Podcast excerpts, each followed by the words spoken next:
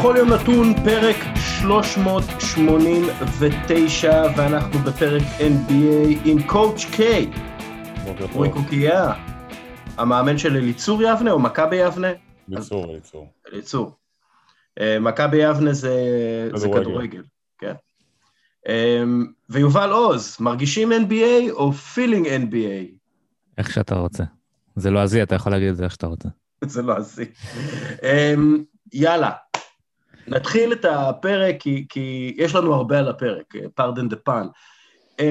אם היינו נכנסים לפלייאוף, שבו כולם בריאים, לכל הקבוצות יש את כל השחקנים, מילווקי בקס ופיניקס סאנס כנראה לא היו מגיעים לגמר, והסתכלתי על הסיכויים שהסאנס יזכו באליפות וקריס פול יהיה MVP, הסיכויים שנתנו להם בתחילת העונה, והסיכויים האלה לדאבל של קריס פול יהיה MVP של הגמר והסאנס זוכים באליפות, דומים לסיכויים של לסטר יזכו באליפות. מזל שהם לא זכו אף פעם. אז, אז מדובר כאן ב, בסיפור ספורטיבי, דרמטי, מפתיע, אדיר, ועל הדבר הזה אנחנו נדבר. אה, אז, אז זהו, אז, אז קודם כל, תהיו חכמים ותגידו לי שבטוח ציפיתם למילווקי בקס ופיניקס סאנס בגמר. מובן מאליו, לא? אה, אתם מופתעים מזה? איך, איך, מה האינטואיציה שלכם, הרגש הראשון כשאתם שומעים על הסדרת גמר הזאת? באינטואיציה זה, זה מוזר. זה מוזר שקבוצה שלא הגיעה לפלייאוף עשור, פשוט מגיעה ישר ל, ל, לגמר. זה אומר המון המון על פיניקס ועל הדרך שהם עשו ב-12 חודשים האחרונים, מאז הבועה, מאז שהם הביאו את קריס פול, על ההתקדמות שדיאנדרה אייטון עשה, אבל זה גם אומר הרבה קצת על הפלייאוף הזה, כי כל, בכל סיבוב הם נתקלו בקבוצה שהייתה חוותה פציעה משמעותית, זאת אומרת, הלייקרס בסיבוב הראשון עם אנטוני דייוויס, דנבר עם ג'מאל מרי, אחר כך הקליפרס עם קוואי. אה, אנחנו לא יודעים מה יהיה עם יאניס במילווקי. אה, זה לא מוריד כלום כמובן מהריצה של פיניקס, אבל זה כן משהו שצריך להגיד אותו. אה, זאת אומרת, אם כולם בריאים, רוב, אני מניח ש, שרוב הסיכויים שפיניקס לא עובר את הסיבוב הראשון מול הלייקרס. אז... אה, ומילווקי כנראה לא עוברת את החצי גמר האזורי. כן. אה, אבל פציעות זה, זה חלק מהמשחק, השנה זה חלק יותר משמעותי מהמשחק. אה, ופיניקס ומילווקי היו שתי הקבוצות הכי, הכי טובות מהקבוצות שנשארו, ו, והם פה בזכות לגמרי. כאילו, זה כן. הולך להיות גמר קצת מוזר, אבל זה הולך להיות גמר. ש... ש... אגב, גם לסטר זכו מן ההפקר והיו כל מיני פציעות לשחקנים, וצ'לסי הייתה בדעיכה, וטוטנאם היו טוטנאם, וארסנל וכו' וכו'. גם לזכות מן ההפקר צריך לדעת.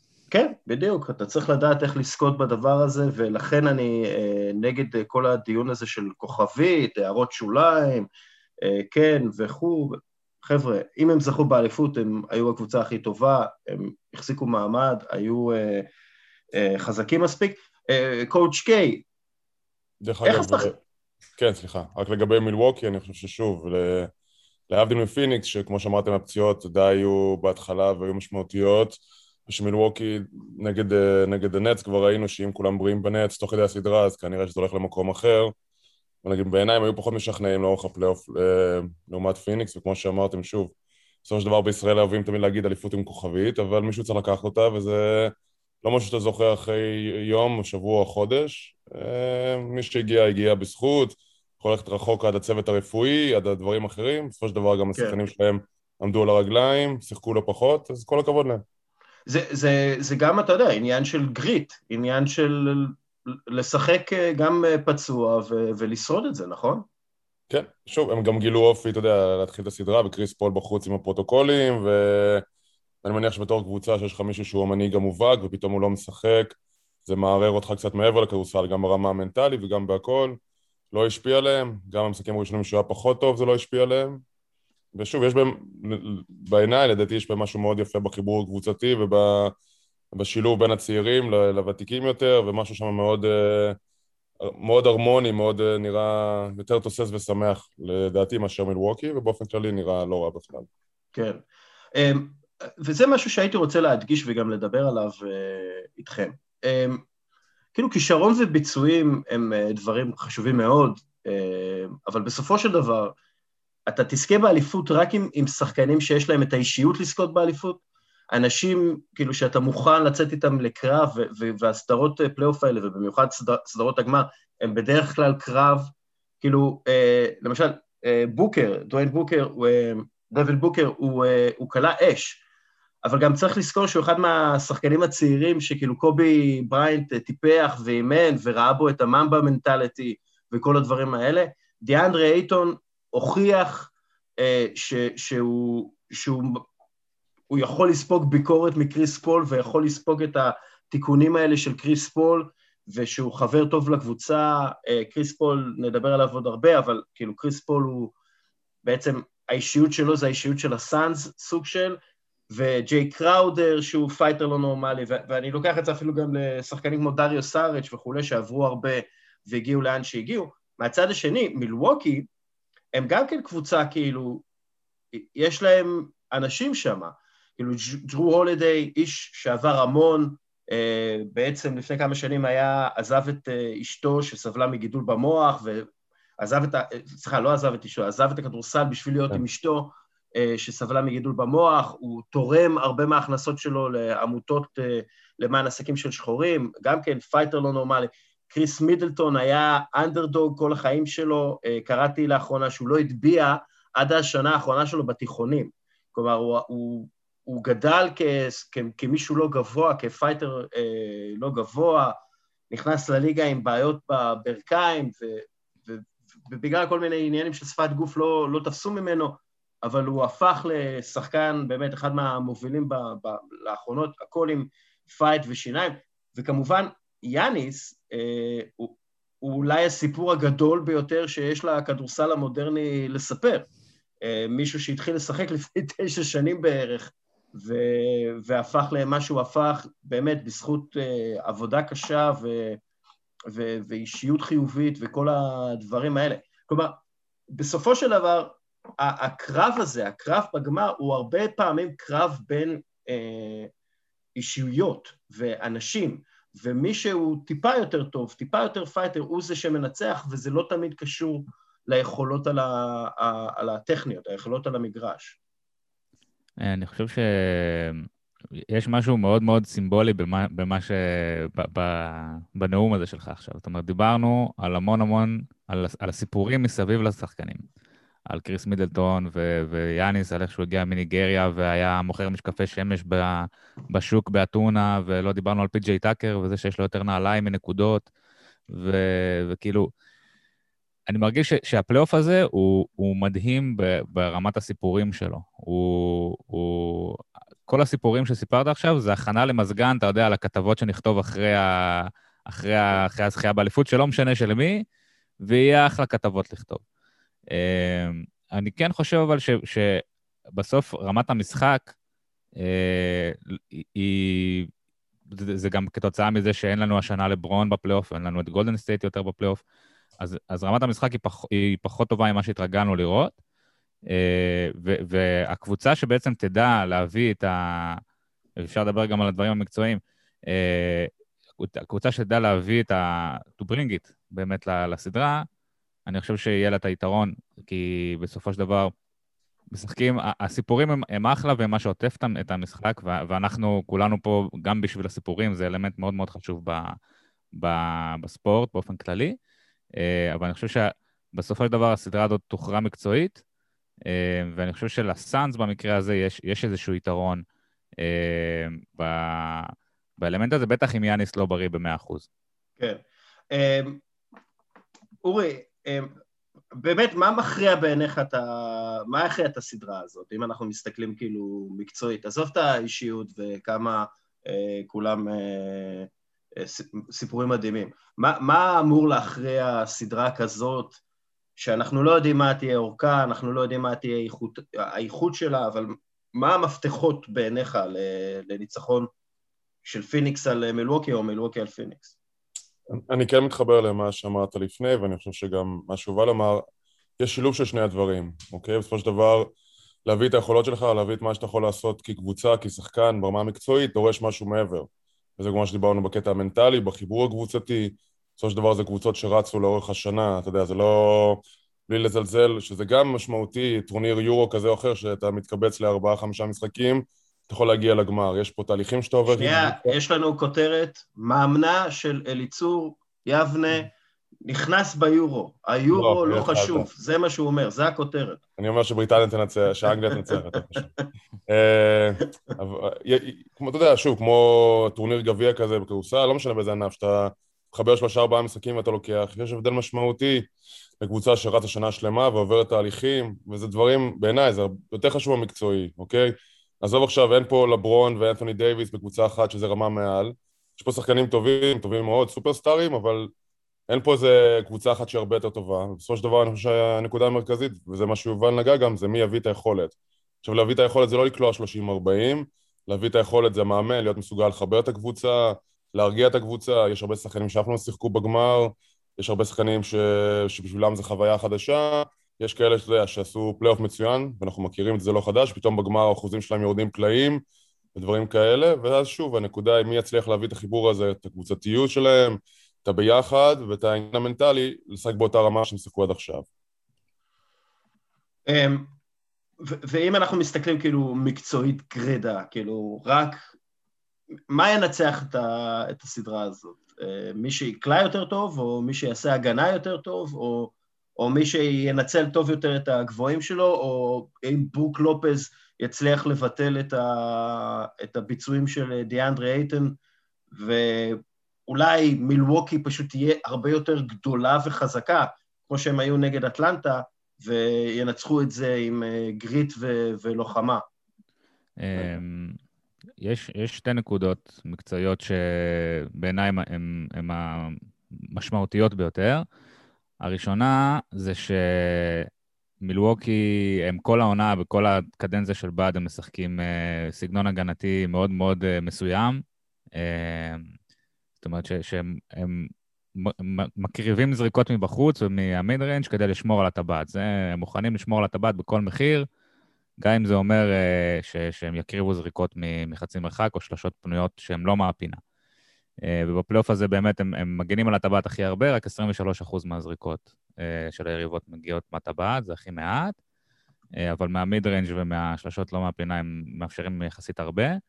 ופיניקס, זאת, וראינו את זה גם מול ברוקלין, את האמת, שיש לך שחקן כמו קווין דורנט או דווין בוקר, שאין לו בעיה לזרוק pull-up jumper, משמונה מטר או מחמישה מטר,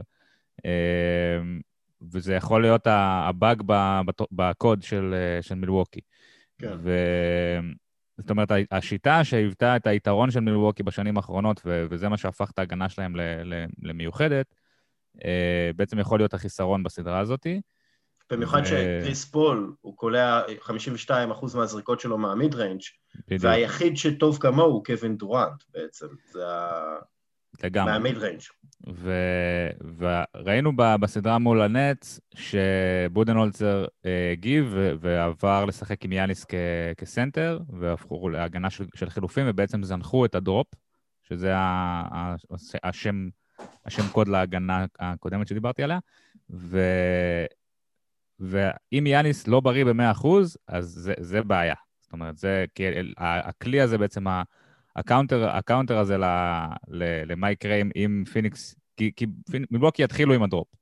ואז פיניקס יקלעו כנראה mid-range ואז מילווקי כנראה יעברו ל, אה, להגנה של יאניס כסנטר עם הגנת חילופים, ואם יאניס לא בריא ב-100%, אז, אז אין להם את ה counter הזה, וזה יהיה מאוד מאוד בעייתי. כן. אורי, אם, אם אה, יאניס, כאילו, האם יאניס ב-70% או 60% עדיף אה, לשחק איתו מאשר אה, לשחק בלעדיו, או אולי אם יאניס נכנס ב-60 ו-70 אחוז, מילווקי אולי קצת תאבד את האיזון שלה, כמו שראינו במשחק, אה, במשחק אה, שהוא נפצע אה, נגד אטלנטה, ואז כאילו הם, הם לא יודעים מה לעשות, אז כאילו עדיף אולי להתחיל בלי יאניס בכלל, ולהתכונן למשחקים האלה אוקיי, אין לנו את השחקן הזה ב-100%, עדיף שהוא לא ישחק ב... בכלל. כלומר, כי, כי אז זה פוגע לנו בהתקפה וזה פוגע לנו בכל האיזון. יכול להיות ש, שיש פה את הדילמה הזאת? אני, אני חושב מהכובע של המאמן, אתה, אתה מסתכל הפוך, אתה תמיד מעדיף ללכת על ה-70% הזה ולנסות ולראות מה קורה, ואז אתה אומר, אם זה לא מצליח והוא לא יכול והוא לא מתפקד והוא לא יכול לתרום, אז בואו נעבור לתוכנית הבאה שלנו, בואו נעשה א', ב', ג'. אבל שוב, כמאמן, אנחנו, זה רמה אחרת, אבל כל המאמנים פרנואידים קצת, ואף אחד לא, לא מתנדב לשים את השחקן הכי טוב שלו בחוץ ולראות מה יקרה, אלא אתה אומר, בפנים הוא ישחק, הוא ישחק, הוא יהיה בסדר, ואם הוא לא יהיה בסדר, אני אראה מה אני עושה. אני מאמין שזה גם יהיה, יהיה המצב פה, שיאניס ישחק במשחק הראשון, אם הוא יוכל, יתחילו את המשחק, יראו, ויראו מה, מה זה נותן ומה זה מביא, ואני חושב שהרבה פעמים זה גם מביא הרבה שקט לקבוצה, אוקיי? שוב, מן הסתם הוא הסופרסטאר שלהם, שחקן דומיננטי, ואתה מגיע לגמר, אתה רוצה לראות אותו שם, שחקנים מסביב גם יודעים לעשות את ההתאמות, אם הוא פחות טוב או שקצת יותר קשה לו, כן. גם היה שלושה להתכונן. עכשיו שוב, אני חושב שגם בסדרה הזאת הוא מאוד משמעותי, אני לא רואה מישהו בפיניקס שבאמת יכול לשמור עליו, בטח בהליכה לצבע, בטח בסוג הדברים האלו. אה, שוב, הרבה תלוי ביכולת שלו באתלטיות ומה הוא מסוגל לעשות, ושמבחינת פיניקס, אם הוא ב-70% והוא יסתפק כל הזמן מחצי מרחק או משלוש, אז הם הרוויחו את, הצד הזה בסיפור. כמו שיובל אמר, הוא גם מאוד משמעותי הגנתית, הוא יכול לתת להם הרבה כיסויים, מ-1 עד 5. אני חושב שהם ינסו בכל הכוח ללכת איתו בהתחלה ולראות אחר כך מה, מה קורה. כן. אורית, האמת, אם אני יכול לשאול, אה, מעניין אותי כאילו, בתור מישהו שגם שיחק על כדור, על פרקט, בניגוד אה, לחטיארים כמונו, אה, כאילו איך אתה מאזן בין, בין הרצון של יאניס לשחק, בטוח שהוא רוצה לשחק ובטוח שמלבוקר רוצים שהוא ישחק, לבין הסיכון שבעצם אתה מסכן את העתיד שלו. זאת אומרת, לכולנו יש בראש את מה שקרה עם קווין דורנט ב-2019, שהוא חזר מפציעה שאם הוא לא היה משחק, הוא כנראה היה חוזר לשחק עונה אחרי והכל היה בסדר, ואז הוא חזר לשחק והחמיר ו- וקרע את האכילס בגלל שהוא שם יותר עומס על הרגל השנייה. אה, כאילו, איך אתה בתור אה, מאמן, או לא יודע, אה, בעצם ניגש לכזה דבר בכלל? אני אגיד תשובה שהיא לא דיפלומטית בצורה הזו שכמאמן, שוב, לא אני, כולם, כל מי שתדבר איתם, תמיד מזכירים לך שבשביל להיות מאמן אתה צריך גם להיות, סליחה על הביטוי, קצת בן זונה. עכשיו שוב, כשאתה מסתכל, אתה יודע, אני לא מדבר עכשיו, בארצות הברית הרי הכל אה, ניתוח סיכונים ברמה הרבה יותר גבוהה מאצלנו, וכל דבר הוא עד הדאטה האחרון ועד הפרט האחרון, ומה יקרה אם ככה וככה וככה.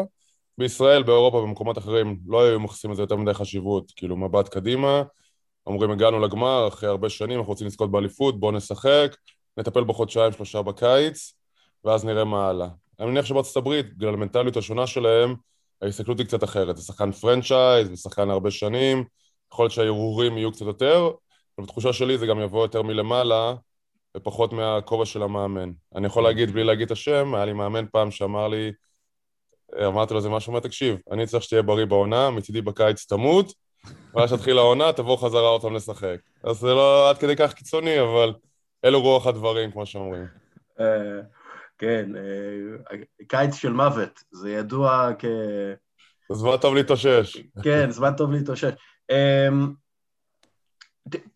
אוקיי, אגב, אמ, קצת נגעת בזה, אבל כאילו, צריך לתת הרבה קרדיט לבודנהולזר, כי הוא, הוא עצמו נתן את הקרדיט אה, לניצחון במזרח, ל general manager ולשחקנים, אה, אבל הוא, הוא בתור מאמן עשה הרבה מאוד התאמות ו, ויצא מאוד מאזור הנוחות שלו, שינה תוכניות הגנתיות, הגיב בצורה טובה יחסית לשינויים, כלומר, הוא, נכנסו בו הרבה בפלייאוף הזה, אבל הוא כן עשה את כל השינויים שהיה צריך לעשות, הסתגל, ובגלל זה גם ניצח. אני, אני אגיד משפט אחד על זה, ואז אה, אתן ליובל uh, להרחיב בנושא, שגם ראיתי קצת מה שהוא העלה בזמנו על ה pick and roll שלהם וההגנה ומה שהוא דיבר לפני רגע. אני חושב שהוא בכובע הרבה יותר uh, מסובך, הרבה, הרבה יותר uh, דורש מאשר מונטי וויליאמס, כי שאתה יודע, שם זה מסוג... Uh, הגעת לגמר, כל הכבוד, גאים בך, איזה יופי. מצד שני, העברות שלהם של במילווקי, של הולידיי והכל, היה די ברור שהם חייבים ללכת בכל הכוח ולנסות לקחת אליפות. פיטרו אותו כבר 600 פעם השנה ושנה שעברה על כל טעות שהוא עשה. וזה הרבה הרבה הרבה יותר קשה להגיב ולשנות ולעשות, שאתה יודע שהכיסא שלך רועד ומכל מקום מבקרים אותך, מאשר צד שני שהכל מתקבל בברכה. והוא כן עשה התאמות וכן הגיע לגמר, ואתה יודע, אנחנו כבר זוכרים עוד מאטלנטה, שתמיד אמרו שהוא מאמן של עונה סדירה ולא של פלייאוף. בסופו של דבר, כמו שיובל אמר, זה לא משנה פצוע, לא פצוע, בריא, לא בריא, הוא הגיע לגמר. עשה הרבה דברים ומגיע לו קרדיט, ושוב, אם הוא ייקח אליפות הוא הצלחה, אם לא הוא כישלון. מצד שני זה קצת אחרת, אם הוא ייקחו אליפות זה סיפור מדהים, ואם לא, עשו עונה מדהימה. כן, בודנולצר זה, זה סיפור. זה... כי, כי הוא, הוא סיפור מאוד מיוחד, כי הוא מאמן שבונה, הוא מאמן שבונה תשתיות. הוא מאמן שבונה... אה, מעץ, הוא מאמן מע"ץ. כן, הוא מאמן שמעלה את הרצפה של הקבוצה שלך בצורה משמעותית. זאת אומרת, אם הייתי... מע"ץ בישראל זה בעיה רק. כן, לא יודע אם מע"ץ דווקא זו הדוגמה שהייתי בוחר, אה, מבחינת תשתיות. הוא עדיין עובדים בפקק עשר שעות. כן, כן.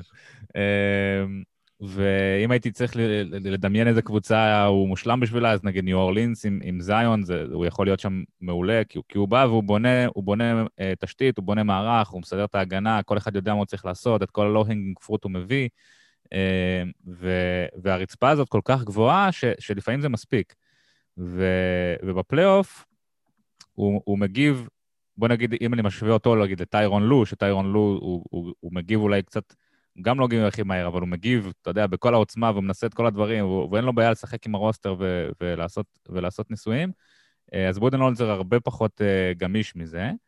Uh, ו- והשאלה היא, האם, האם הוא, כאילו, בסוף, בסדרה מול הנץ, הפציעות נתנו לו את, ה- את המרווח טעות הזה, בשביל שהוא, שהוא יוכל להגיב מספיק ו- ולחזור לסדרה.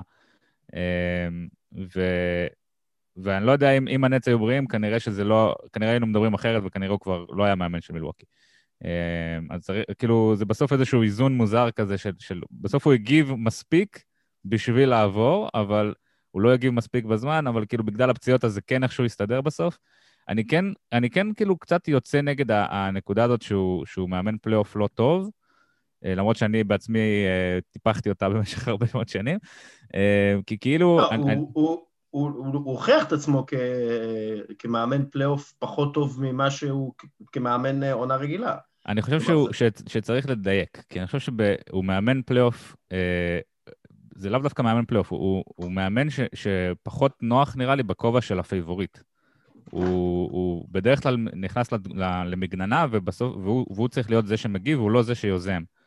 אה, אבל לעומת זאת, כשהוא בא כ, כאנדרדוג, נגיד במשחק מספר 5 או משחק מספר 6 בסדרה הזאת, שיאניס לא היה, אז הם כן עשו דברים שונים, הם כן עשו דברים ש, שפתאום יצאו מה comfort zone שלהם, כמו שאמרת מקודם, שלופז פתאום יצא לחילופים, ובודנולצר דרש ממנו בעצם לשחק בסגנון קצת שונה ממה שהוא רגיל אליו. ואם אני לא הולך אחורה, אתה יודע, לעונות שלו באטלנטה, לפני, שהם, לפני העונה של ה-60 ניצחונות ב-2014, אז היה להם סדרה נגד אינדיאנה ב-2014, שהוא בעצם, הסדרה הזאת בעצם גרמה בסופו של דבר לרוי היברט אה, להיפלט מהליגה. כאילו, הוא זה כן. שהביא את ה... את ה שיחק עם פרו אנטיץ', מי שזוכר, ו, ו, והוציא בעצם את רוי היברט מהמשחק, ואומנם בסוף הם הפסידו בשבעה משחקים, אבל, אבל זה היה... אה, זה היה... הוא היה זה שהגיב, הוא היה זה ש, שיזם בעצם. אה, אז, אז יכול להיות שהוא מרגיש יותר בנוח בכובע של האנדרדוג, ובסדרה הזאת הוא קצת אנדרדוג. זאת אומרת, גם הם בלי יתרון הביתיות, והם גם אה, יאניס לא בריא ב-100%, אז יכול להיות ש, שנראה אה, דברים אחרים מבודנולצר, אבל כן חשוב להגיד שלמילווקי יש שמיכה מאוד מאוד קצרה. זאת אומרת, בניגוד לפיניקס, שיש להם אה, סגל של תשעה, עשרה שחקנים ש, שיכולים לשים, שהם יכולים לש, לשים אותם על הפרקט, למילווקי יש שמונה שחקנים, וגם הם, ברין פורבס, אתה אומר, הוא יכול לשחק, כאילו, לא, מאז המשחק השני נגד מילווקי הוא לא עשה שום דבר uh, ראוי. Uh, ג'ף טיג כבר לא שחקן כדורסל כל כך, חוץ מהשלוש שלושות שהוא זרק במשחק האחרון. כן, ג'ף טיג uh, נגד אטלנטה ניצח להם סוג של את המשחק, אבל... Uh, אורי, האם השמיכה הקצרה הזאת, זה, זה דווקא לא יתרון, ב... כאילו מה שנקרא blessing in disguise? אני, לא, אני לא חושב, uh, בסיטואציה הזאת גם, אני חושב שבאיזשהו מקום זה מחזיר קצת מה שדיברנו על יאניס ובכלל על הגמר ועל כל סדרה, הרי, וזה משהו שרציתי גם לשאול את יובל, לשמוע דעתו, שמישהו ששוחה ב-NBA יותר ממני, הרי קודם כל, דבר ראשון, כמו שאמרנו, יש מאוד התאמות לכל סדרה וכל סיטואציה, ואתה כן רוצה שחקנים, אתה יודע, ב-NBA יכול להיות שחקן שישחק סדרה שלמה, וסדרה אחרת הוא לא משחק בכלל, סדרה לאחר מכן הוא יחזור. אני כן חושב שאתה רוצה את האפשרות של תשעה, עשרה שחקנים שיכולים לתרום לך, ואז להגיע לגמר, להיות ממוקד בשמונה שיכולים להיות יותר רלוונטיים ולהשתמש בהם, וללכת משם, או שוב, להחליט שאתה רוצה ללכת עם מישהו אחר. במילווקי יש פחות מקום בכלל, אתה יודע, מעבר לשמיניית שהייה, לחפש מישהו כזה שישחק פתאום ויתרום, שהם לא שיחקו המון זמן. כן חושב שזה לרעתם דווקא, בטח בסדרה כזו. שוב, אתה יודע, כשמגיע למשחק 6, פתאום אתה רואה שכולם מצמצמים רוטציה, משחקים שמונה שחקנים, פתאום משחקים 40 ומשהו דקות שחקנים, משהו קורה, לא, מה שלא קורה אף פעם בעונה סדירה. אני דווקא חושב שזה חיסרון בשבילם. וגם כשאתה מגיע לגמר כבר וכולם רוצים לזכות, אז אתה יודע, יש כבר פחות את העניין הזה של החדר הלבשה ותסכול, כל מיני דברים כאלה, יש לך מטרה אחת לזכות באליפות, כולם רוצים שיזכרו אותם, ואז אתה יודע, אין לך את הבעיה הזאת של השחקן הלא מרוצה, המתוסכל ודברים כאלה. מה שרציתי לשאול ולהגיד ליובל, נשמח לשמוע גם אותך, דעתכם, שוב, אני, אני משווה את הכדורסל האירופאי, ישראלי, הכל, את העניין של האימון. התחושה שלי הרבה פעמים ב-NBA, ודיברתם על בודנהולצר, זה הכל בסופו של דבר מגובה במדע, בדאטה, בהכל. כאילו, הלך איפשהו המקום הזה של, ה, של האינסטינקט, של המאמן שעכשיו, אתה יודע, לא הולך לי, אני רוצה לעבור לאזורית, אני מכניס ההוא פתאום שיטרוף את הקלפים, וזה, לא בדקתי בדיוק אם מבחינת הסטטיסטיקה נגדם הוא עשה א', ב', ג', והתחושה שלי הרבה פעמים ב-NBA זה כאילו הכל מתוכנן מתוס, ומתוסרט לפי מה שמגובה במדע, בדאטה, מה שאומרים שבהרכב הזה, או בעמדה הזו, או מולו, או באחוזים, או בקשת הימנית או השמאלית, לא שזה לא בסדר, אבל אני מרגיש שאיפשהו הלך גם האינסטינקט של המאמן, או של ה... או שאתה יודע, את היצירתיות. שאלה איך אתם רואים את זה. אני חושב שזה מאוד תלוי בשחקנים, לא? כלומר, זה, זה בעיקר השחקנים והיכולת אלתור שלהם ומה שהם רואים נכון. לא, אבל אני אומר שוב, אם, אם עכשיו משהו לא הולך פתאום, אז אתה יודע, אז בוא נעבור להרכב כזה, או בוא נעבור להגנה כזו, ובוא ננסה להכניס שחקנים שלא שיחקו, או כל מיני כאלה, זה פחות קורה. ואז הדברים, המהלכים האלה הם לא מהלכים עכשיו שניסינו יותר מדי על שנה, או שאני יודע להסתכל ולהגיד שבהרכבים האלה אנחנו פלוס שמונה או מינוס שמונה. אתה מבין את הכוונה שלי? כאילו, כן, אז, יותר... אז, אז אני, אני אומר כאילו שזה, הרבה פעמים השחקנים מביאים את, ה, את התשובות למאמן, ובגלל זה בהרבה פעמים בטיימאאוטים רואים את, ה, את השחקן המוביל, נגיד קריס פול כזה, מדבר עם uh, מונטי וויליאמס, ואומר לו, תקשיב, אנחנו צריכים יותר spread, או אנחנו צריכים uh, לעבור לאזורית, או אנחנו לא מתמודדים טוב עם זה וזה. כלומר, זה הרבה מאוד השחקנים, אנחנו רואים את זה בקבוצות של לברון, שבעצם uh, הכל, מההתקפה דרך ההגנה, זה, זה, זה דרכו, סוג של. הוא המאמן על המגרש, אבל כאילו, ברסמי, אז אני חושב שזה הרבה זה, לא, יובל? כן, אני חושב שזה גם, אה, אין, אין נוסחה באמת אה, אה, אחת לדבר הזה. זאת אומרת, אני אתן דוגמה ש, שאולי תעביר את זה. ב-2015, בסדרה של גולדן סטייט נגד קליבלנד, אז קליבלנד, בשלושת המשחקים הראשונים היו טובים יותר מגולדן סטייט, הם הצליחו לשבש להם את, ה, את הסדרה. הובילו 2-1, אם מישהו זוכר את המשחק של מתיו דלאוודובה, שאחר כך הוא אושפז. אה, ו, ו, ובעצם היה, היה תחושה שקליבלנד אה, שלטו בסדרה. וגולדן סטייט קצת נתקעו בלי, זה עוד גולדן סטייט לפני שהם היו, אתה יודע, 73 ניצחונות וזה. ו, ואז העוזר מאמן, אחד מהעוזרי מאמנים הלא בכירים של סטיב קר, אחד, העוזר מאמן הרביעי בדירוג, אה, בא עם איזשהו רעיון, ראה את הסרט באמצע הלילה ואת הסרט של המשחק, ובא עם רעיון, בוא נשים את, אה, בוא נוציא את בוגוט מה, מהחמישייה ונשים את איגודלה במקומו. ואז עוד, אז עוד לא היה כזה טריוויאלי שמוציאים את ה big man וחוזרים yeah. כן. והופכים ל small ball ב full time, בטח לא ב finals. אה, והם עשו את זה, ובאמת זה שינה את הסדרה. אז, אז כאילו, מה שאני אומר זה ש... השינויים האלה, ההתאמות האלה, יכולים לבוא מכל מיני מקומות בארגון. זאת אומרת, זה יכול לבוא מהשחקנים, יכול לבוא מהעוזר מאמן, יכול לבוא מאיזה סקאוט ש, שפתאום זיהה איזה משהו. אני חושב שהגדולה זה באמת לאפשר אה, אה, לבנות ארגון כזה ש, שכל אחד יכול להרגיש שהוא יכול כן. ל, להגיד מה שהוא יכול ו, ו, ולהביא רעיון ש, שאולי אחר כך ייושם על המגרש. כן, זה נקרא אה, ביטחון פסיכולוגי. שכל אחד יכול, כל אחד מרגיש בטוח להציע את ההצעה ושלא יצחקו עליו ושלא ילגו עליו או שיכעסו עליו. זה, זה חשוב מאוד גם בארגונים, אה, כאילו, אה, גם חברות, אה, במייקרוסופט מאוד עובדים על ביטחון פסיכולוגי בצוותים, ואני יודע למשל שטוטו וולף מהפורמולה 1 מדבר הרבה על זה, של כל אחד יכול להיות רעיון שינצח לנו את, ה, את המרוץ. טוטו וולף, אני מדבר על הבחור שמנהל את כן, כן, קבוצת כן. פורמולה 1 של מרצדס, והוא כל הזמן מעודד את האנשים להגיד את מה שהם חושבים בשביל באמת לפתור את הבעיות האלה. אני מאמין שבקבוצות כדורסל בריאות זה מה שקורה. אז, אז אני חושב שזה זה לא רק, לא רק המאמן, כאילו, וברגע שיש את הביטחון הפסיכולוגי הזה, אז לא רק המאמן צריך לחשוב על הפתרונות, זה באמת uh, thinking group, וזה באמת uh, uh, קבוצה שחושבת על הפתרון ביחד. Um, טוב, הגענו לפילוסופיה של ניהול, עזבו אתכם. Um, קריס פול ו- ומורשתו, אני רוצה לדבר איתכם שנייה על, על העניין הזה. איפה הוא ברשימת הרכזים הגדולים בכל הזמנים? עכשיו, תראו, הוא לא זכה ב-MVP אף פעם, אבל מה, ש, מה שמייחד אותו זה, זה באמת המשחק הקבוצתי, שזה קצת אנטי most valuable player.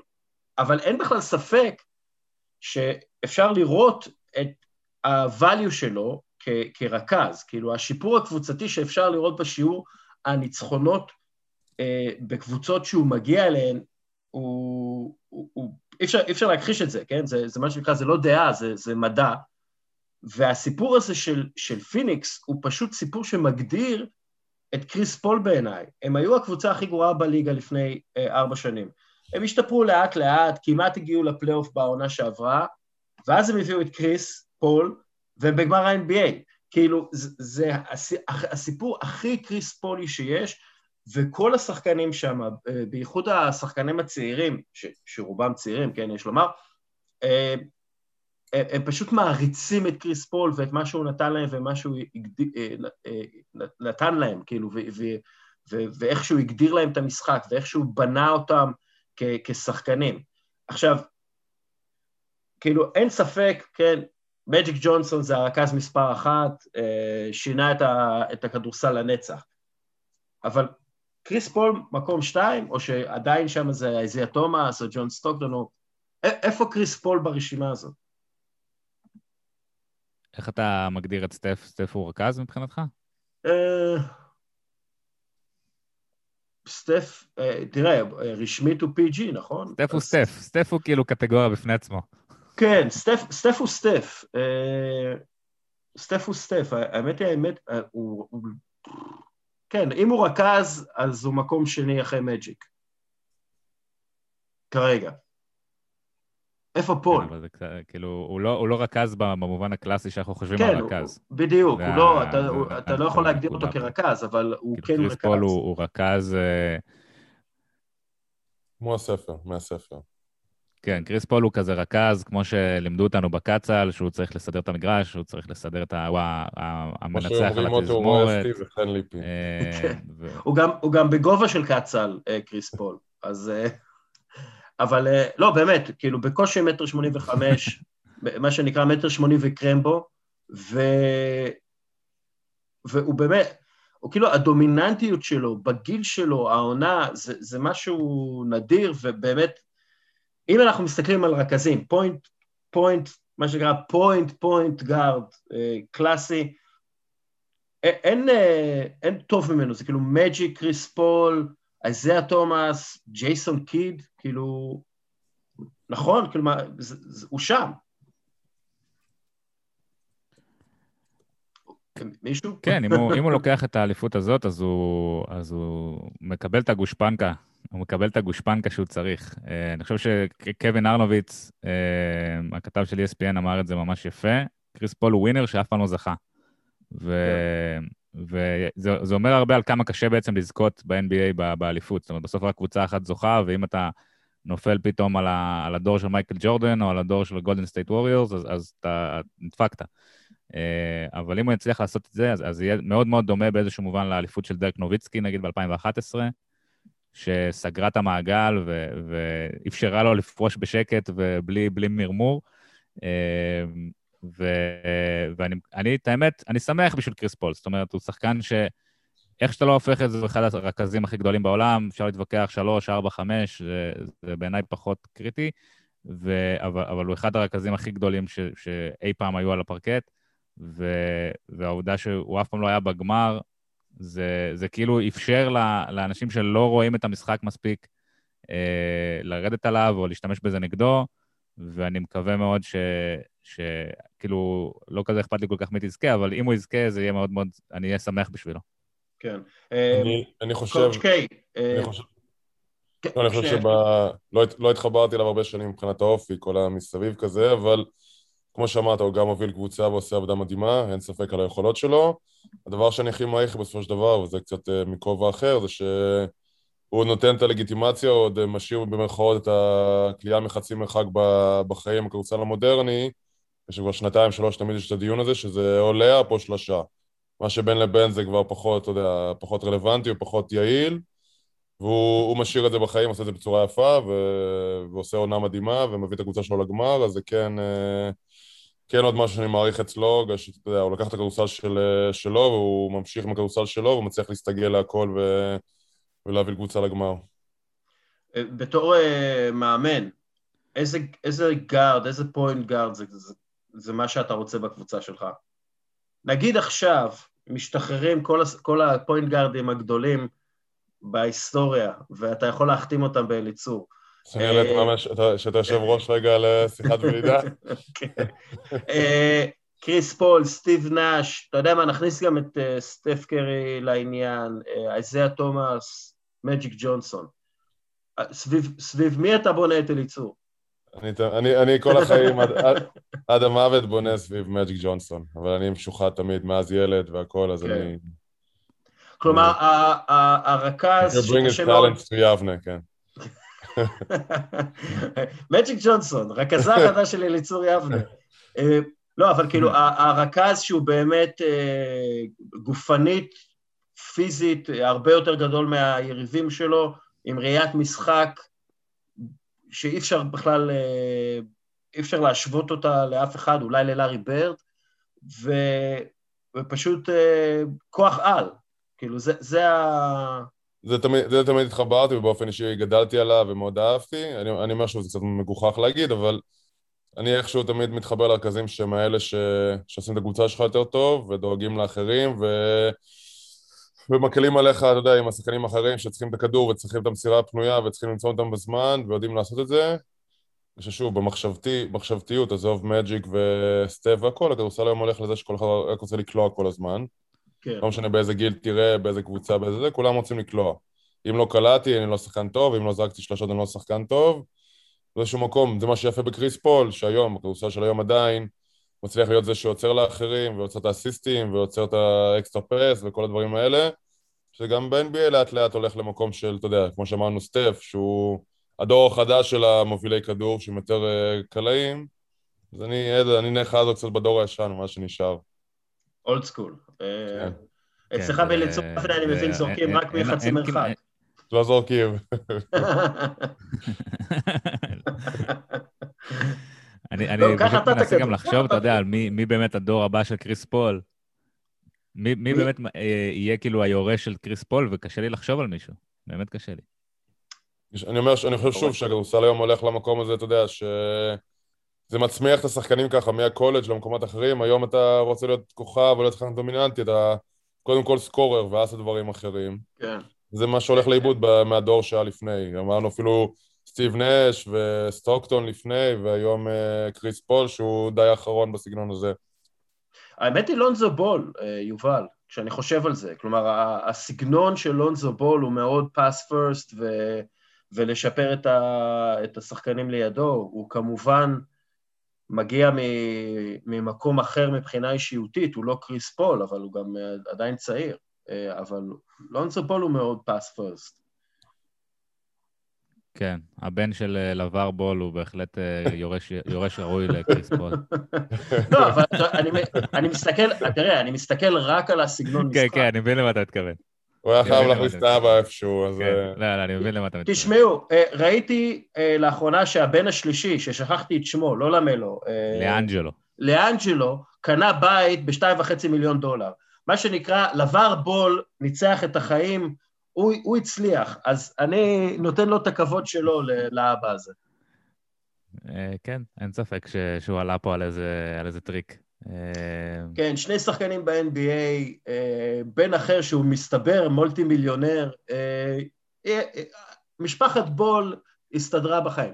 אה, האמת היא, אני רוצה קצת... והאמת היא, זה יכול להיות... דודי אמסלם של ה-NBA. אה, אביגדור ליברמן דווקא, הבנים, לא משנה. בסוף הוא לאוצר. האמת היא, המורשת של קריס פול... יש לי עוד נקודה על קריס פול, את האמת, לפני שאנחנו עוברים לנקודה הבאה, אפשר? חשבתי על דודי אמסלם. לא, שנייה, שנייה, אני רוצה, אני רוצה כאילו, זה חלק מהמורשת שלו, לפי דעתי של קריס פול, כאילו, אם, ההצ... אם הוא מצליח, וההצלחה שלו בעצם, הוא, הוא כבר מצליח, כן? זה לא שהוא...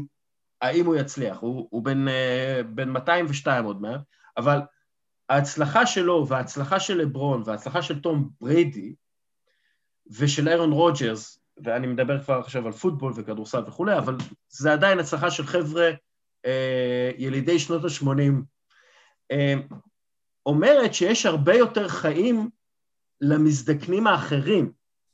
למשל, דמיאן לילארד, כן, הוא, אה, מסתכלים עליו כבר, הנה, הוא נכנס לסוף הקריירה שלו, הוא בן 31, והוא כבר לא צעיר, אבל עדיין, כאילו, אם הוא יהיה כמו קריס פול, אפשר לבנות עליו לעוד שמונה, תשע שנים. ו... וזה זה, זה משנה כאילו את כל איך שאנחנו רואים את אה, דמיאן לילרד ושחקנים אחרים. כלומר, אנחנו פתאום לא רואים אותם כחוזה אחרון ודי, אלא אנחנו רואים אותם כשחקנים שיכולים להגיע לשיאים אדירים גם בגילאים של 36-37, ואז זה משנה את כל הערך שלהם. כלומר, זה, המורשת של קריס פול היא מורשת הרבה יותר רחבה מקריס פול. אמ, אני... מצד אחד זה, זה מדהים מה שקריס פול עושה, ולברון וטום בריידי, אתה יודע, שחקנים שמושכים את השיא שלהם לגילאים שלא ראינו בעבר, וזה כמובן קשור לרפואה המודרנית, וזה שאתה יודע, לברון עם אותו מאמן, כן, ותזונה, וקריס פול, זה לא דיברנו על זה, אבל קריס פול עבר לפני שנתיים להיות טבעוני. כן. אה, ואם אתה מסתכל על המספרים שלו ב-2019, זה היה המספרים הכי נמוכים בקריירה שלו. כן. ואחוזים 45, 27 ו-84 בפלייאוף, כאילו, מהשדה שלשות ועונשין, והעונה הוא עם 17 נקודות למשחק, 18 נקודות בפלייאוף, 50 אחוז מהשדה, 39 אחוז מהשלוש, 90 אחוז מהעונשין. אה, כאילו, לא, לא אומר שזה הכל קשור לטבעונות, אבל, אבל זה כנראה, כאילו כנראה תורם באיזשהו מובן. אה, אז, אז בהחלט יש, יש דברים שאפשר יהיה לשכפל, אה, ואני לא יודע אם ספציפית דמיין לילארד, אבל שחקנים שיוכלו להאריך את הקריירה שלהם. אה, אבל כן, אני חושב שזה גם משהו מאוד ספציפי. זאת אומרת, יש פה איזשהו survival bias, שאנחנו מסתכלים על, על השחקנים ששרדו, והגיעו לגיל 36-7 והם עדיין ברמה גבוהה, ואנחנו אומרים, אה, אפשר לשכפל את זה, ואנחנו קצת מפספסים את כל השחקנים שכבר לא איתנו בגיל 36-7. כן, אבל, אבל אני מתאר לעצמי ששחקן כמו דמיאן לילארד, ובגלל זה דיברתי כאילו על דמיאן לילארד או, או רכזים אחרים, הם רואים את מה שפול עשה, הם אומרים, רגע, פול, שהוא לא איזה פנומן אה, פיזיולוגי ואף פעם לא הסתמך על הפיזיות שלו, כן? ובגלל זה אולי הוא היה יכול כאילו להעריך את הקריירה שלו, כי הוא אף פעם לא באמת היה צריך את האתלטיות אה, כדי, אה, כדי אה, להצטיין.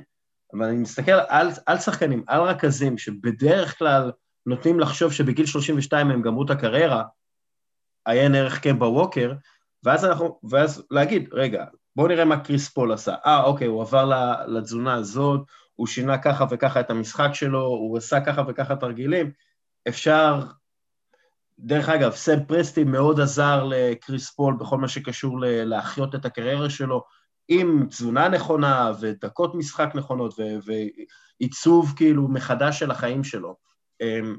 אז, אז למה, אם זה עבד עם קריס פול, למה זה לא יעבוד עם אחרים? קואוצ' קיי. אני חושב שיש, גם כמו שיובל אמר, זה, זה מאוד ספציפי ומאוד נקודתי, אתה יודע, זה גם סגנון, לצורך העניין, לילר זה סגנון משחק אחר לגמרי. אבל שוב, אני חושב שבאופן כללי, בגלל הרפואה המודרנית וכל ה... בוא נגיד כל הניהולים וכל הבדיקת נזקים וכל הזה שיודעים לחלק עומסים, כל הדברים אחרת מלפני כמה שנים, וכל שנה זה מתקדם. סביר להניח שהקריירה של לא מעט שחקנים תהיה ארוכה יותר ממה שהיא הייתה לפני כמה שנים. ו... ושוב, כמו שאמרת, יש על צד אחד יש את, יש את קריס פול, סליחה, בגיל 36, יש את ווקר צעיר יותר שהקריירה שלו הולכת לכיוון לא נכון. אני חושב שזה אינדיבידואלי מדי בשביל לשפוט את זה ברמה הכוללת, אבל אני כן חושב שבעזרת המודרניות והרפואה וכל הדברים האלה, באופן כללי שחקנים יכולים להריח קריירה יותר. לילרד, איך הוא יהיה עוד 4-5 שנים, יכול להיות שיהיה מצוין, ויכול להיות שגם אה, הוא יהיה פחות טוב, אבל אני לא חושב שיש פה איזושהי נוסחה שהיא משהו שאתה יכול להלביש על כלל השחקנים או על חלק גדול מהשחקנים, וזה יביא אותם למצב של קריס פול. שוב, לדעתי זה יותר היוצא דופן מאשר נחלת הכלל, נגיד ככה. אז אתה לא מתכנן קאמבק? עשיתי פעם, עשיתי פעם אחת בקריירה והספיק תהיה ביל ראסל כזה. הרבה יותר כיף לצעוק על אחרים מאשר שצועקים עליהם. כן, בסופו של דבר זה. אה, יובל, רצית להגיד אה, נקודה נוספת לפני שעברנו? כן, כן, הצלחתי להשחיל את זה, את הטבעונות של קריס פול, זה בעיניי אה, נקודה שהיא מעניינת. יובל, אתה... הצ'ק בדרך אליך. אתה טבעוני? לא, אבל תומך במי שטבעוני, אין לי בעיה עם מי שטבעוני, כאילו. זה לגמרי בעד. אמ, דרך אגב, רק לגבי, זה מראה משהו, על עזוב טבעוני, אה, צמחוני, לא משנה מה, זה מראה גם, אתה יודע, את, ה, את הפשן שלך או את הרצון שלך להישאר ולהצליח ולהתקדם, שאתה מוכן uh, לעשות כל מה שאפשר בשביל uh, לנסות לשנות את הדברים. כמו שיובל אמר, סטטיסטית, אחרי עונה לא טובה, לא הרבה שחקנים uh, היו הולכים למקומות כאלה. הרוב או שהיו הולכים לעבוד עוד באולם רק, או שהיו אומרים enough, או שזה. ללכת לקיצון כזה, זה גם מראה על המחויבות שלך והרצון שלך, וזה שאתה לא מוכן לוותר על הקריירה שלך, וכל הכבוד לו. כן. אמ, אוקיי, אה, קצת על מילווקי. זה... זה קצת ההזדמנות האחרונה לקבוצה הנוכחית הזאת. Uh, כאילו, תקציב השכר שלהם הוא החמישי הכי גבוה בליגה, בשנה הבאה, עכשיו הוא 135 מיליון דולר, ובגלל ענייני תקרת יוקרה וכולי, הוא יהיה בעונה הבאה, עם השחקנים הקיימים, 143 מיליון דולר. כלומר, הם לא, הם לא יוכלו... Uh, הם לא יוכלו להשתדרג יותר מדי או להשתפר יותר מדי, מה שיש להם זה מה שיש להם, וההזד... ונראה שזה כאילו סוג של ההזדמנות האחרונה שלה, שלהם. אה, יכול מאוד להיות שבגלל זה יאניס כן ייתן את הכל ו...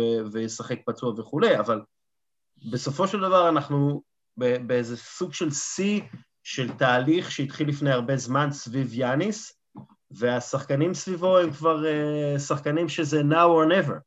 אני לא יודע אם אני מסכים עם זה שזו ההזדמנות האחרונה שלהם. מידלטון והולידיי ויאניס חתומים עד 2024, והם בסוף הביג 3 של הקבוצה הזאת.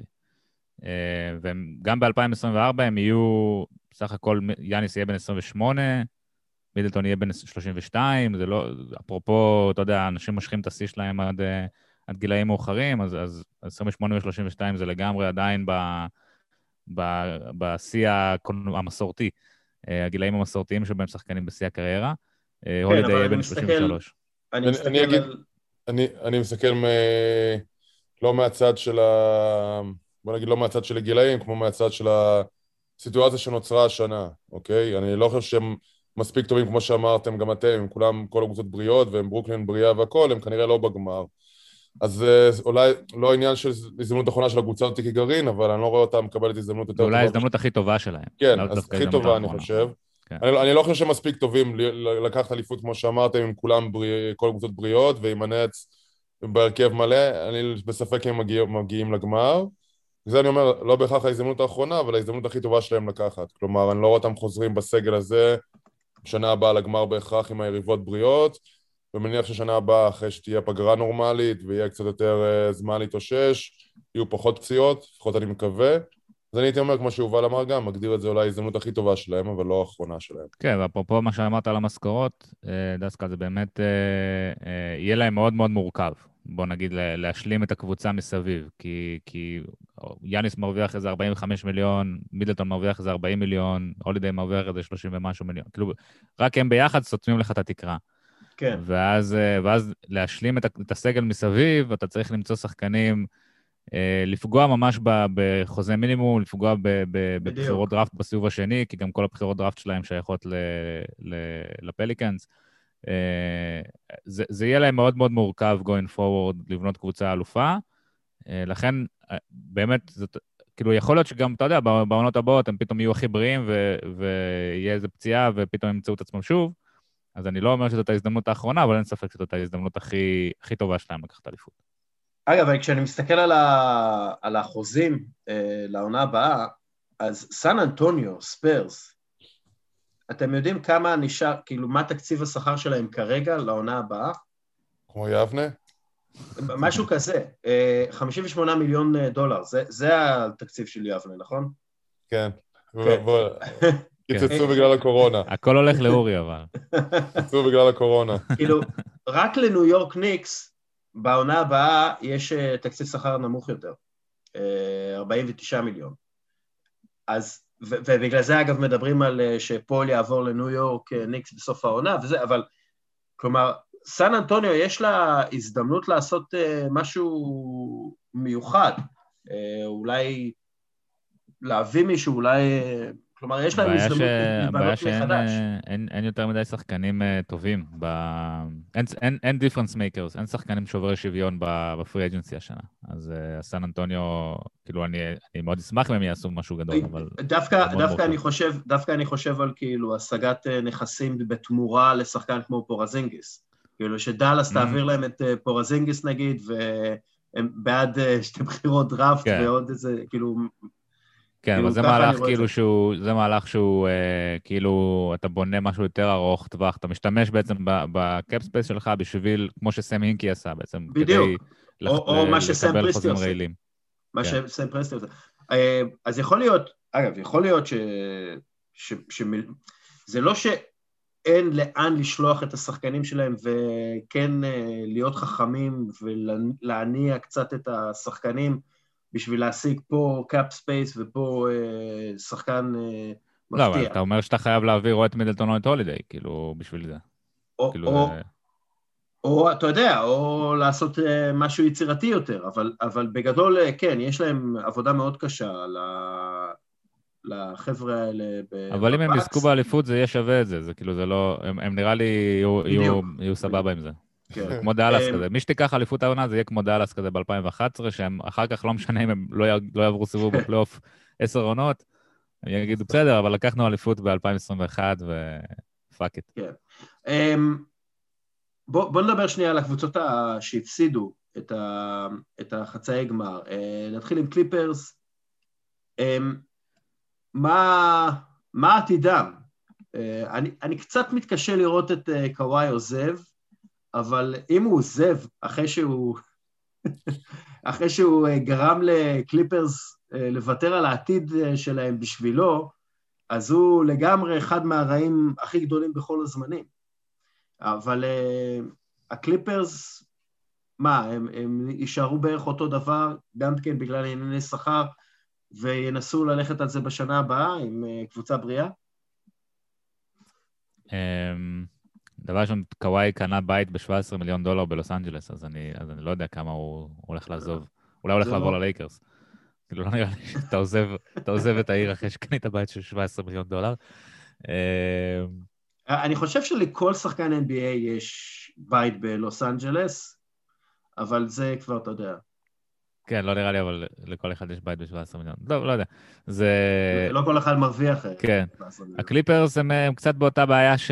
שמילווקי נמצאים בה, זאת אומרת, הם, הם יהיו חייבים להשתפר בשוליים, אלא אם כן הם הולכים לעשות טרייד על פול ג'ורג', שעכשיו המניה שלו אה, חזרה להיות אה, גבוהה אחרי הפלייאוף האחרון. אני אגב עכשיו בדקתי, ואלן קראב יש לו בית בלוס אנג'לס, גם לטריסטן תומפסון. וגם... אה, גם לעוד כמה מיליונים. וגם לטריי ליילס. הקיצר... כן, רק אף אחד מהשחקנים האלה לא באמת יכול להחליט איפה הוא משחק. לא, אני סתם מסתכל על בתים. יכול לבוא ולהגיד לקליפר שומר. אני מסתכל על בתים אה, של אה, שחקני כדורסל וכל מיני סוכניות נדל"ן. כן, המשיכו. אז אלא אם כן הם מתכננים איזה טרייד על פול ג'ורג', מה שלא נראה לי בקלפים כרגע, זאת הקבוצה, going forward, ו- ואני חושב שדווקא הפלייאוף הזה, הם, הם, הוא, הוא השיג את מה שהם היו צריכים להשיג. זאת אומרת, אחרי הבועה בעונה שעברה, היה איזו תחושה שהקליפרס הם שבורים, ושהם מקוללים, ושאין להם, הם לא יצליחו אף פעם בעצם אה, אה, לעשות משהו מיוחד. ובפלייאוף הזה, אני חושב שהם חזרו פעמיים מ-2-0, הם נתנו פייט לפיניקס, למרות שקוואי לא היה, זאת אומרת, הם יוצאים מאוד מאוד מעודדים לקראת העונה הבאה. יהיה להם אתגר למלא את הרוסטר, כי רג'י ג'קסון הוא שחקן חופשי והוא הפך להיות אה, שחקן שלא הולך להרוויח מינימום בעונה הבאה. אה, והם יצטרכו למצוא שחקן כזה שישלים את הסגל. Uh, יכול להיות שזה יהיה רדי ג'קסון, אבל לא יפתיע אותי אם הוא ילך גם לקבוצה כמו הניקס, לצורך העניין. ו... והם יצטרכו למצוא שחקנים כמו טרנס מן, ולקבל יותר משחקנים, מההחתמות שלהם, כמו, השנה הם לא קיבלו כלום, מסרג'י באקה ומרונדו. כן. בפועל, בפלייאוף, הם, הם לא קיבלו מהם כלום. אה, הם יצטרכו לקבל יותר מה, מהשחקנים האלה. יצטרכו אה, להחתים את רג'י ג'קסון על חוזה יפה. הם יוצאים מאוד מאוד מעודדים לקראת העונה הבאה. אני חושב ש...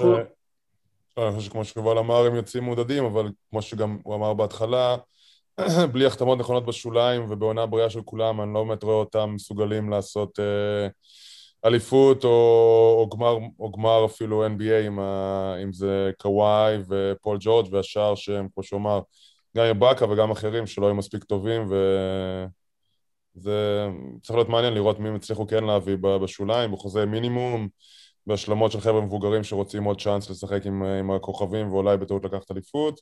בסגל הזה זה גם, כמו, שהוא, כמו שאתם אומרים, לא, לא נראה לי מספיק טוב. אתם זוכ... אני לא זוכר אם זה היה ב-Dark Knight. Dark Knight? כן, Dark Knight, ש... שבטמן, קריסטיאן בייל, אה, היה כבר כאילו יחסית זקן, והרכיבו סביבו כזה אה, פלדה שמניעה לו את הרגל, נכון? זה, זה לא המצאה שלי, כן? אני זוכר את זה. אז אולי הם צריכים להביא את, ה, אה, את החליפה של בטמן לקוואי לנארד, ואז הוא יוכל כאילו להישאר בריא לאורך כל הזמן הזה. כלומר, להשקיע את הכסף בזה. אני, אני, לא, אני לא יודע, אני לא מספיק uh, בקיא לגמרי בפציעה, אבל לא יודע, איפשהו אצלו, וזה לא... לא, לא חשבתי שאתה בא להגיד שאתה לא בקיא מדי בבטמן. כן, לא, זה, אני לא... דברים, דברים קשים אני לא אומר. Uh, אני חושב באיזשהו מקום שזה גם אצלו משהו במנטליות, אוקיי? שוב, זה לא, לא שאני מזלזל חס וחלילה בפציעה שלו והכל, אבל איכשהו בתחושה איתו תמיד זה לא יהיה את האקסטרה מאמץ או אקסטרה מייל בשביל לשחק בכל מצב. לא יודע, הכל נראה אצלו... תמיד, צחקו על זה, וזה איפשהו נראה קצת נטול רגשות הכל, והכל מאוד אה, מחושב למקום לאן זה הולך ומה, ומה זה עושה, ו, וכמו שאמרת, הקריירה שלו אומנם לוקח אליפות והכל, אבל אני לא חושב שזה מה שהוא ציפה שיהיה אחרי שנתיים בקליפרס. אחרי כן. שנתיים בקליפרס. כן, אפרופו, אפרופו אישיות, הסיפור המפורסם עליו זה שאחרי שסיפרו לו שאבא שלו מת, הוא כאילו שתק לחלוטין, נרצח, הוא שתק לחלוטין, והוא בכל מקרה היה קצת אה, בכיוון ה... לא היה רגשן גדול מדי, ואז אה, אימא שלו שאלה אותו, הוא היה מאחוריה באוטו, שאלה אותו, איך אתה מרגיש? ואז הוא אמר, אה, אבא מת, אבא מת. אז כאילו, יכול מאוד להיות שכל המנגנון הגנה הזה שלו, כאילו, הוא לא לוקח שום דבר קשה מדי, כי, כי זה מנגנון הגנה מאוד חזק, פסיכולוגית, אבל לא ניכנס לזה. דרך אגב, לניק יאנג יש בית בלוס אנג'לס, הוא, הוא רכש אותו מסלינה גומז, רק שתדעו. אה, כן, עכשיו אני מקבל פושים של בתים של...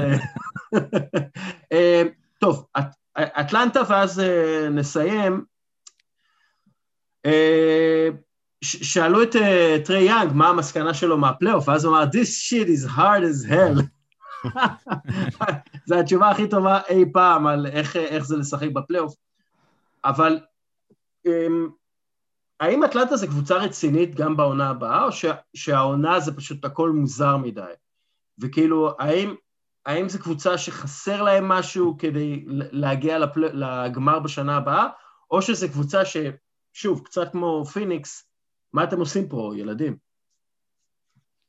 הם, הם יהיו, הם יהיו בעיניי קבוצה רצינית. זאת אומרת, טריי יאנג הוא פלייאוף performer הרבה יותר טוב ממה שחשבתי שהוא. אה, ו- ואם אתה מסתכל על הגילאים, אז גם אם הם לא יהיו, אתה יודע, גם אם הם לא ישחזרו את ההישג בעונה הבאה, אז טרי יאנג בן 22, ג'ון קולינס בן 23, קווין הרטר בן 22, דיאנדרה הנטר בן 23, קם רדיש, שנתן אחלה, היה מאוד, ההופעה שלו הייתה מאוד מעודדת בן 21, או קונגו שנותן אחלה הגנה בן 20. קפלה, שהוא כאילו זקן השבט, הוא בן 26, ובוגדנוביץ' בן 28. זאת אומרת, זו קבוצה שהחץ שלה לגמרי מורה למעלה. אה, השאלה היא האם הקבוצות שהעונה, אה, הם כאילו השתפרו, השאלה אם הקבוצות שמאחוריהם השתפרו יותר, כי יש לך גם את ברוקלין, גם את מילואוקי שלא הולכות לשום מקום. פילדלפיה כנראה יהיו פחות או יותר באותו אזור גם בעונה הבאה, תלוי מה יהיה עם סימונס.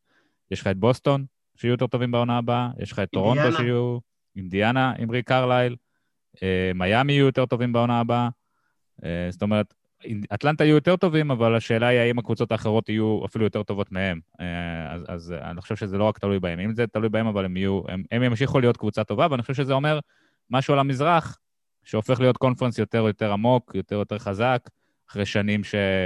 שהוא יסתכל מלמטה על המערב, פתאום יש לך איזה 6, 7, 8 קבוצות שהן באמת ראויות. אגב, גם, גם המערב, תחשוב על זה כאילו, תחשוב על שנה הבאה, יוטה תהיה עדיין קבוצה טובה, לוס אנג'לס לייקרס, קליפרס, פיניקס סאנס, דאלאס אמורה להיות כן. טוב, אה, טובה, כן, כאילו יש להם... דנבר, כלומר, יש כן, הרבה מאוד איכות בליגה הזאת. הליגה נמצאת במקום טוב, ודיברנו על זה נראה לי באחד הפודקאסטים הקודמים, שהגיע הזמן לדבר על expansion אולי. Uh, כן, צריך קבוצה בסיאטל, צריך קבוצה בלאס וגאס, בגלל שזה לאס וגאס, uh, ואולי uh, ליצור יבנה, גם כן, לא? הקדמת אותי בשביל... מה המסקוט שלכם? יש לכם מסקוט לליצור יבנה? אתה יכול לעצב משהו, נעבוד על זה. אריה עם ציציות? אני לא יודע, מה... אתה הולך למקומות לא טובים, בוא נגיד ככה. תשמע, אני הייתי, שיחקתי ברמת השרון, באסה רמת השרון, והסמל שלנו היה תות מטביע. אז אתה יודע, זה... כל יחסים בחיים. כן. אה, אליצור יבנה, הסמל שלכם הוא כזה, מה זה, ספר תורה כזה? מה זה, מה פתוח שם? כדורסל משהו, זה. כדורסל עם אה, כזה, זה כן. נראה כמו ספר, אה, ספר פתוח כזה שם למטה. טוב, חברים, מאזינים, יש לכם... יש לכם הזדמנות, תעצבו מסקוט לאליצור יבנה. הם משחקים בהיכל הספורט של, על שם רלף קליין. אה, אגב, אולי כזה אה, בובה של רלף קליין שעושה הטבעות וכאלה. בוא נגיד, יכול להיות ששווה את השתי דקות האחרונות של הפודקאסט הזה. זה יהיה הדנק היחיד בקריירה של רלף קליין. פרצוף של רלף קליין כזה גדול, כמו המסקוטים של הווינר, רק רלף קליין בענק. טוב, אה, נסכם רק ברגע, אה, הפלייאוף הזה עד הגמר. מה הרגע שאתם אה, הכי זוכרים ממנו? נתחיל איתך, קואוצ' קיי. האמת שאני זה אני את זה ש... שקריס פול בא למונטי וויליאמס ואומר לו, אני צריך להירגע, אומר לו, אל תירגע, תהנה מהרגע, והחיבוק זה... בסופו של דבר, אנחנו, אנחנו, אני, חי, חיים בשביל הרגעים האלה שמעבר לעוד סל ועוד מהלך, אלא הדברים האמוציונליים, הסיפורים הרגשיים, הדברים היפים שאתה יודע, מה הכדורסל מוציא מאיתנו, זה הרגע שאני התחברתי אליו uh, הכי הרבה. האמת היא רגע, רגע מדהים, וגם. היה קטע כזה של uh, מונטי וויליאמס ודווין בוקר, שהוא חיבק אותו ונשק אותו, וזה היה כמו אבא, זה היה מאוד מאוד מרגש. ודרך אגב, אני מאוד שמח גם של בריין רנדל, שהוא עוזר מאמן שם, והוא אחד האנשים החמודים עלי אדמות. ששיחקתם. כן, שחקנו הרבה שנים ביחד. כן. כן, הוא היה אחד הזרים הטובים בארץ במשך... כן, אה, אחד האנשים החמודים שיש. כן. עשית לו אס.אם.אס? כן, לא נפריע לו. אחרי שיזכה באליפות אני אגיד לו... אני אשאל מתי אפשר לבוא לבקר. יובל. אמ, אני הרגע שלי זה הסל של דורנט בגיים 7. אמ, כי אני חושב שהסל הזה מייצג הוא כל כך סימבולי לקריירה של דורנט, שכמה שחקנים יש בעולם שמסוגלים לקלוע את הזריקה הזאת בגיים 7, ב... בסיבוב כלפי חוץ, אם כל הגוף הולך לכיוון, אה, לכיוון הרחק מהסל, ולקלוע את הזריקה הזאת במעמד הזה, והיה חסר לו את המילימטר הזה אה, בשביל ש... שזה יגמור את הסדרה. אה, ו... ואני חושב שזה מאוד מייצג את הקריירה של דורנט, שהוא באמת שחקן ענק, ו... ואין המון, אין הרבה שחקנים בהיסטוריה של הכדורסל שמסוגלים לעשות מה שהוא עושה, אבל תמיד חסר לו את הגרוש ללירה הזאת כדי uh, להיות, כדי שהגדולה שלו באמת תיתפס גם ככזאת ב, בעיני כולם. עבורי זה היה הקטע של פי.ג'יי טאקר עם אימא של דורנט. שזה סוג של, אתם יודעים, פי.ג'יי טאקר הוא שחקן אה, שמאוד מעריכים אותו, הוא לא underrated, מאוד מאוד מעריכים אותו, אבל הוא לא היה אמור להיות שם. כלומר, אם אנחנו מסתכלים על ה... ו- וזה חוזר לעניין הזה של האישיות מול המקצועי. אה, הוא, הוא, הוא נתן את ההגנה של חייו על דורנט ועדיין הוא חטף 49 נקודות על הראש, כאילו, והוא פשוט פייטר והוא אישיות אדירה, והקטע הזה שכאילו אימא של דורנט יורדת עליו, ואז הוא כאילו יורד עליה חזרה, ואז הוא אומר, הוא אומר I love you, והיא אומרת I love you too, זה פשוט היה כזה קטע, כן, אוקיי, אני מבין למה, למה פי.ג'י טאקר, איפה שהוא נמצא, וברמה שהוא נמצא, למרות כל המגבלות הפיזיות, ולמרות שהוא אה, מזדקן וכולי, אני, אני ממש אוהב את השחקן הזה, ו, ובעיניי, אם אה, מילווקי זוכה באליפות, זה יהיה הרבה בזכות פי.ג'י טאקר, שגם עשה עבודה מצוינת באטלנטה, אה, נגד אטלנטה, אה, ו, וחולוניה, אתם יודעים, כאילו, בכל זאת, הוא שלנו, פי.ג'י טאקר הוא שלנו. לגמרי. האמת היא, האמת היא, יש את uh, סאמר ג'אסר, שהוא באמת משלנו, uh, ישראלי מכפר, מג'אט, שהוא הס, uh, לא סגן, הוא עוזר ג'נרל מנג'ר של מילווקי, ו- ועושה עבודה פנטסטית שם בכל מה שקשור ל... לכל הפרטים הקטנים של תקרת השכר שחייבים לדעת, ובכל מה שקשור לסקאוטים וכאלה, אז גם כן הישראלי השני בגמר ה-NBA. או השלישי אחרי מיקי אריסון. טוב, חברים, אה, עוד משהו שאנחנו רוצים? או ש... לא, יום שלישי בבוקר. רביעי בבוקר, סליחה. כאילו המשחק. משחק אחד. כן, כן. אה, משחק ראשון, פיניקס אה, עם יתרון הביתיות, אנחנו עדיין לא יודעים אם יאניס ישחק או לא, אנחנו מקווים שכן. קואוצ' קיי. כן, אני מאחל בהצלחה לשני הצדדים ושפיניקס תנצח. אני, אני אגיע מתישהו למשחק של, אה, שלכם, ואני רוצה לראות את המסקוט של... אה, כמו שאמרתי לך, תוריד את השלוש דקות האחרונות של הפודקאסט בעריכה, והכל יהיה בסדר. אני רוצה את המסקוט של רלף קליין. זה, זה הרעיון שלי. יובל עוז, מרגישים NBA, איך אתה מתכנן אה, לעקוב אחרי הסדרה הזאת? אה, בבלוג, אה, פודקאסט, סלאש אימפריית פייסבוק שאתה. אמ, אני עוד לא יודע. זה... את האמת שאני הולך להיות בסיני בסוף שבוע הזה, אז אני, אני, יהיה מאתגר לראות את המשחק, משחק 2, אני, אני אהיה מאתגר לראות שם בווי-פיי שיהיה בסיני. אמ, אבל, אבל אני בטוח, בטוח אני אייצר תוכן כלשהו שקשור לזה, אז stay tuned. Uh, טוב, בסדר גמור, ת, תהנה מהלבנה שם אה, ומהשקט. אה, אורי קוקיה, תודה רבה. תודה לכם. יובל עוז, תודה רבה. תודה רבה. אה, ותודה רבה לך, מאזין יקר, שנשאר עד הסוף. יאללה, ביי. ביי ביי.